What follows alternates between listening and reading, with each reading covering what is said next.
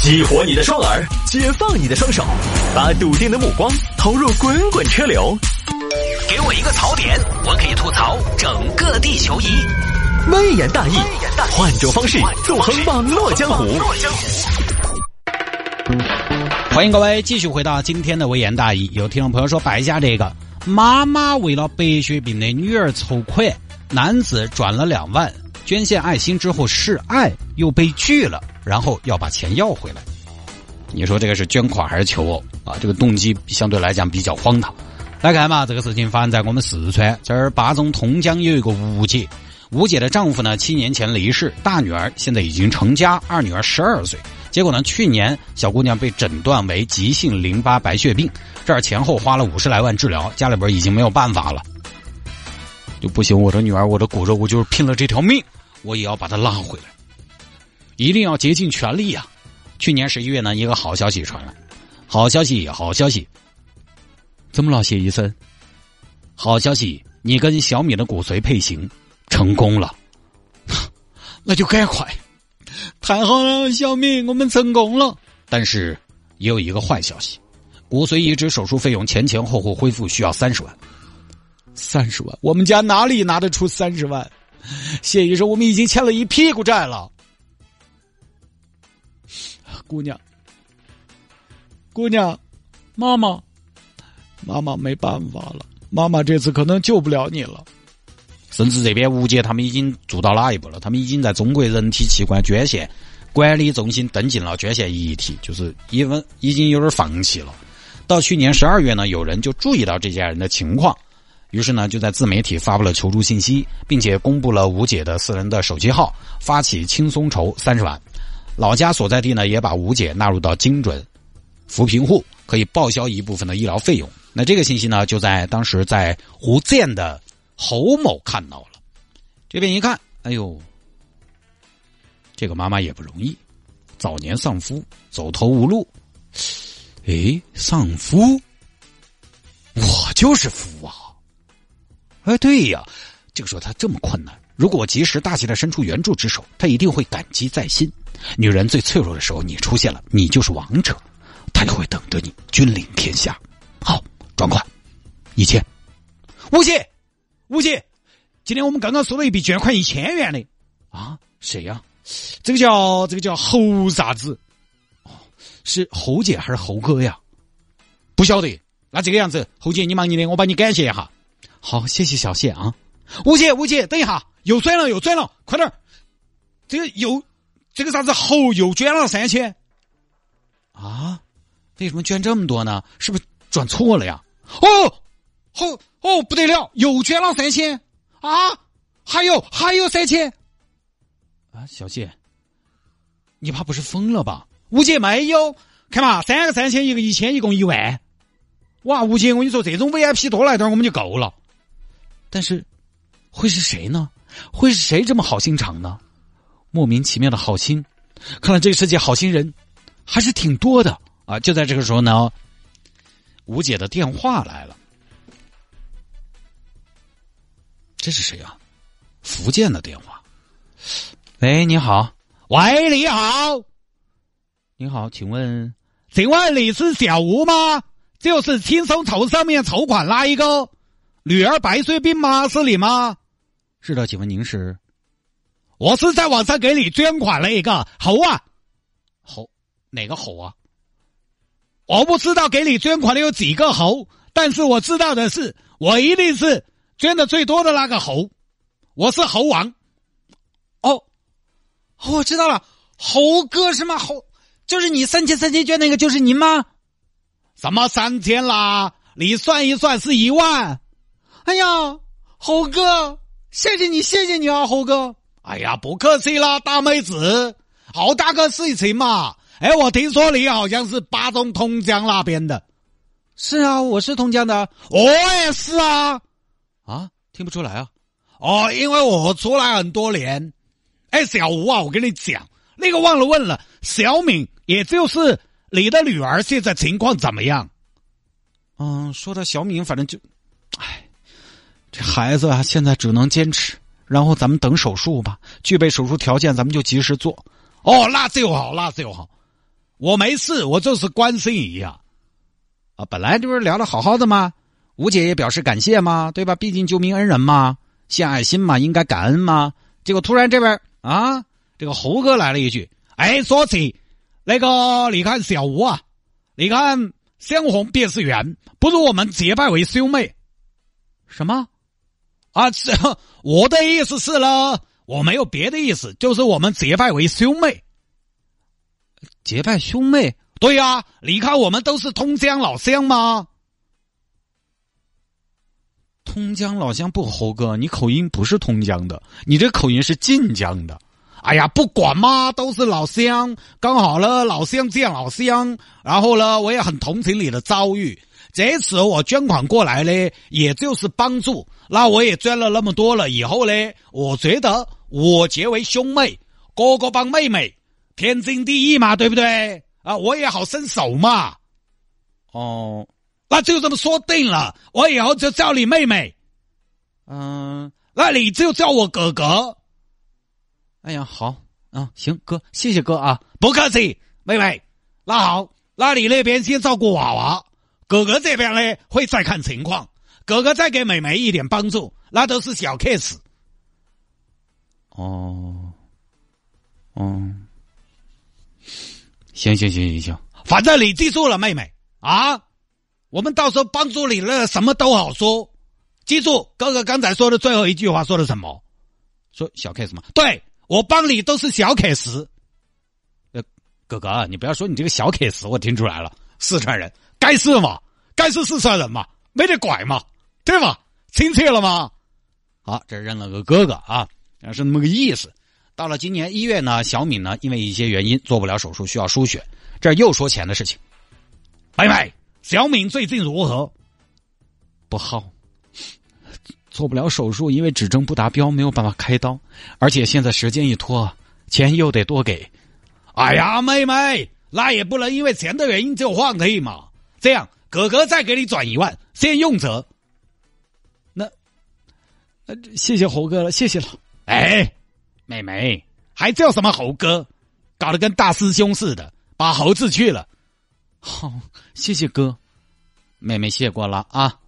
这两万就算是我们借的，等以后，等以后报账下来我就还给你。哎呀，你看你好大个事情嘛，对不对？你放心，哥哥给你准备规矩的。好，给了两万之后呢，这个猴哥就没对了，频频就给吴姐发信息，内容呢也慢慢莫名其妙。为了选几段啊，都是网上截图看来的。妹妹，真诚的情谊来自源源不断的关心和问候。不管发生什么，这辈子我都会对你和敏儿好。这是新的表白，不是挂在嘴边的废话。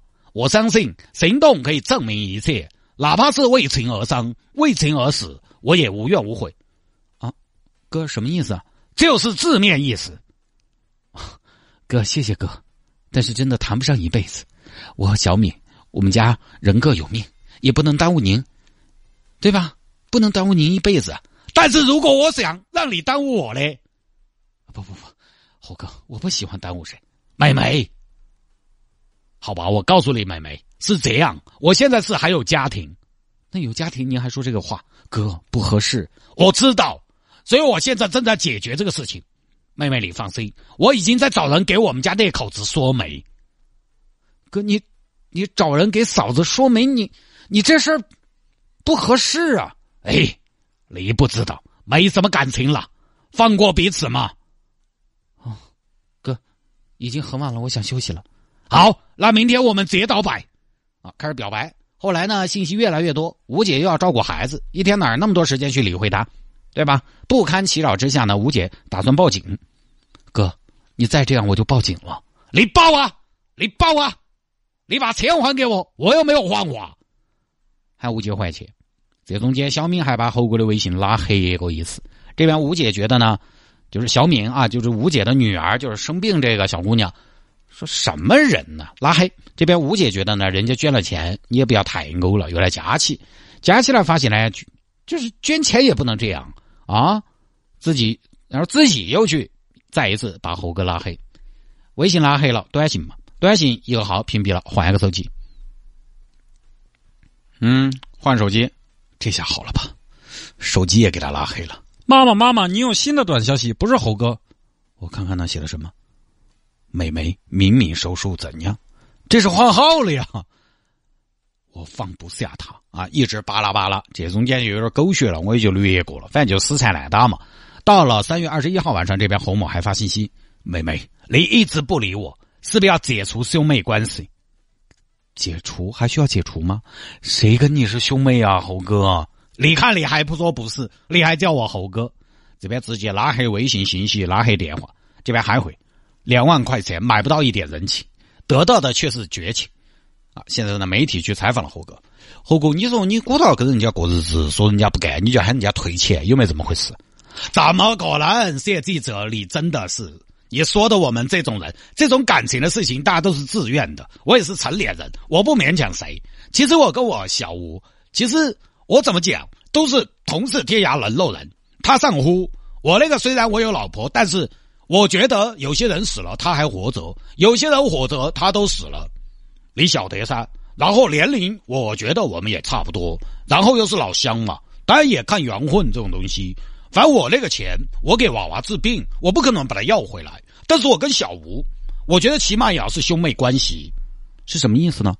我就是说，如果不做兄妹，这个钱我肯定要收回来；如果不断绝兄妹关系，这个钱我没有理由不收嘛。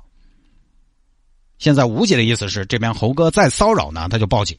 但你说把捐款退回去，其实说实话也没道理，对吧？而且人家说了报了账再还嘛。当然这个说实话报警呢，现阶段来讲可能对吴姐来说作用不是很大，所以吴姐后来也是媒体出动，因为这个是发短信，你要以啥子理由来处理猴哥呢？而且猴哥他还不在本地，就这种骚扰虽然是精神上的影响有些大。但是毕竟他没有身体上实质性的伤害，精神上呢？我看网上截图的猴哥的信息，他呢是有点烦。如果就是大家晓得，你如果不喜欢这个人的话，他紧到这儿溜到你耳肺，你就很烦。他也就是啰嗦，翻来覆去说，然后呢特别肉麻，就这种我就不知道会怎么处理。抛开捐款后表白这个事情啊，其实啊，猴哥这种就是有点像什么呢？普通追求者的一种死缠烂打。你说这个东西，警方咋个去管？对吧？又有点像那种小情侣闹分手了，其中一方的死缠烂打，这种警方你说咋个管合适？所以吴姐说报警，这边猴哥呢，其实好像也不是很怕。现在可以倒是可以申请人身保护令，但是那个人身保护令它主要针对的是家暴，而且又得是实质性的伤害。你们不是家人就不是家暴，又没有什么实质性的伤害，所以来可能呢最撇脱的就是换手机。好，当然这个不是这个事情的重点，重点在于哪儿呢？在于捐款表白连着来。其实这个里面刚才我说了啊，其实示爱没有问题吧，捐款也没有问题，但是这两件事情连在一块儿，最后不成呢，还要把钱要回来，就 就很多网友说有点龌龊了啊。呃，首先这个事情呢，第一，我觉得就猴哥对吴姐这种感情有点莫名其妙的，我不太理解啊。当然，人和人的这种感情呢是不能共通的，我也不知道。猴哥对吴姐是了解到一个什么程度，就有那么深的感情，说这辈子我都来照顾你。啊，你说他没有认真呢，他又确实捐过钱呢，就照理说面都没见过，就还好嘛，应该。但这猴哥，你看一来就哦，这辈子抓子抓子，我理解不到哪儿来的那么重的感情。第二呢，从猴哥一步步的做法，其实你看得出来，就猴哥这个法治意识还是比较淡薄，同时呢，做法。就是比较老派的一个人，你看，先上来他说什么呢？我们结拜兄妹，莫名其妙的。现在哪个还在搞这些台子嘛？结拜也就算了，大家顺嘴一说，但关键最后还说我们解除兄妹关系，都没有缔结，都没有契约的兄妹关系，哪来的解除？而且，契约的兄妹关系，现在法律上有这么一个吗？没有这个东西，它全是土方法，比较老派，比较守旧。相对比较落后，那么在那么一个思维的局限下，他可能就在骨子里边会有一种意识，就是说我给你钱，你就应该感恩我，而感恩的方法那就是答应我，啊，你一个女娃娃，我帮了你，你靠着我水到渠成，对吧？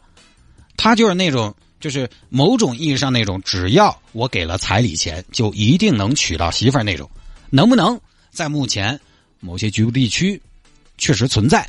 有些时候。给够了彩礼钱，当然能娶到媳妇儿，但是你要指哪儿打哪儿不行的啊。所以这个事情除了捐款就表白之外，我觉得给大家最大的启发是：现在这个年代，你为对方花了钱，为对方送了贵重的礼物，并不代表任何。只要你们没有以婚姻、恋爱作为礼物的交换，送礼物、花钱都不代表任何。那个叫什么呢？那个叫日常消费。我们都不说捐款了，对方其实没有必要因为你送了礼物、花了钱就做任何承诺，除非你说，除非你说啊，你就说好，想不想要这个车？记录噻。你如果嫁给我，我马上到终身奔驰给你提现车。本周呢节目特别感谢终身奔驰。双流店、新都店、锦华店特约播出，服务好现车族买奔驰，更多人到终生奔驰。除非说清楚，尤其如果对方还没有主动开口，而你是主动赠予的情况下，那对不起，送了就送了，送了之后成不成，就看你自己的本事和能耐。搞不成哦，那就只有当傻窝子了，白傻。所以，呃，当然我这个傻窝子可能没那么好听，就是说带着这样的目的去送礼的朋友。啊所以，要么你就不要假大方，你就单纯的靠个人魅力去追求，不投入太多金钱和物质；要么你就大气点，给你就给你了，我对你没有要求。那有的时候我对你没有要求，为什么我还要给你送礼呢？首先，第一，送礼可能也是很多恋人之间，就是我证明给你看，我挺喜欢你。同时呢，有的时候我给你花大代价去买一个很贵重的，或者我准备一个很。金贵的礼物送给你，也是除了向你证明之外，也是向我自己证明，给我自己一个交代。给我一个什么交代？给我一个我很认真的在对待一个人的交代。现在就是这样的，男男女女都一样啊。有的时候你总以为做了很多，对方就一定要回报很多，没有。即便有回报，他也肯定不是把感情、婚姻作为交换。而且这种事情，很多时候说实话，它是润物细无声的事情。你这个十二月份捐款，捐完就表白，你给人家一种啥子感觉？人家当妈的觉得我我这是在干啥呀？我收了钱我就嫁给他，我把自己卖了嘛？这种关心要慢慢来。人家这会儿一直在照顾孩子，孩子到底什么情况也不知道，未知。你直接捐了钱开始表白，换成是谁也不愿意，就不是说这个事情的时候。最后说一下，最重要的是，人家吴姐发起的是捐款，捐款不是借钱，那叫捐款，捐款了收了可以不还的。你觉得不合理，你就不捐就是了。捐了，只要人家没有乱用，你是没有权利要回来的。即便人家乱用了，你要要回来，哎，法律上的程序都要走，法律上都需要一个严格的界定调查过程。实际上，我看了一下这个新闻的网友评论。大家的话呢，其实说的很重，但是大家如果去看一下网上截图哈，我还是帮这个猴哥说句话。他说那句话呢，确实有点肉麻。如果你不喜欢对方的话，你看到那种就觉得好恶心。但是看起来其实没有，没有到比较严重的骚扰的程度。但是为什么大家不放过这个猴哥呢？就是因为捐款和表白这个事情绑在一起，这本身是两个完全不应该放在一起的事情。要为什么呢？因为要避免瓜田李下。因为受捐者一定是弱势的，一定是困难的，在这个阶段，这个时候你的表白就会显得乘人之危，而也会显得捐助动机不纯，尤其是男性对女性，这是个雷区。我举个例子，在领养这个事情上，我们国家就有规定，大家晓得，没得配偶的男性收养女性，收养人和被收养人的年龄应该是相差好大，四十岁以上。你看，如果你今年四十，男的，你收养收养个零岁或者八十的，你选一个。这个其实就是在尽量避免动机不纯的收养行为。那么，抛开收养，在捐助上会不会有不纯的动机？我觉得这个新闻也算是给大家展示了其中极个别的捐款人的捐款动机。所以，很多朋友经常说：“我不得给机构捐款，我只点对点，哪个求我定点给他。”当然，绝大多数朋友呢，一定是想帮忙做好事，并且让好事落地落到实处，到真正的需要帮助的人手上。而且，我能看到我的帮助可能给了他人生重新开始。换个赛道出发的权利，但是确实呢，它也会存在一个问题，就好像这种，所以这个事情没有那么简单。最理想的捐款状态应该是啊，我也不晓得我把钱具体捐给哪个，而那边也不晓得是哪个给我捐的钱。点对点的话呢，我收了你的钱，那好，我收了你的钱，我是不是在你面前要表现好一点？我给了你钱，你是不是要给我行一些方便？就避免这种情况。